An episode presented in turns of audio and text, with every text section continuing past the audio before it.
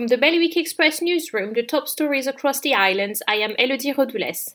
42 employees across the Channel Islands have lost their jobs after a major freight company collapsed as a result of COVID 19.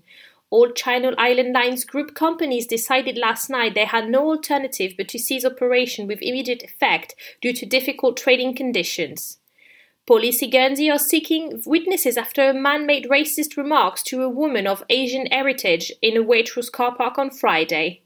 Officers are investigating the incident and looking to speak to anyone who saw the man as well as the victim herself.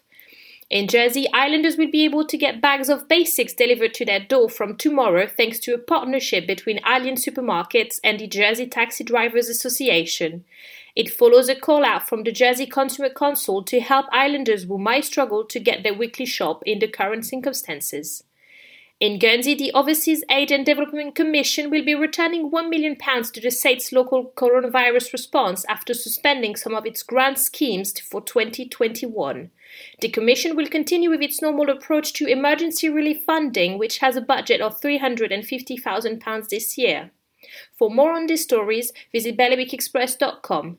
Your weather now. It is sunny again after a misty morning. Temperatures will reach 16 degrees in Jersey and 14 degrees in Guernsey. Bailiwick Radio News, sponsored by IQ. IQ, the Channel Islands' only official Apple premium reseller. See their full range of Mac notebooks and desktops. IQ, your local Apple expert. Liberty Wharf, Jersey, and High Street, Guernsey.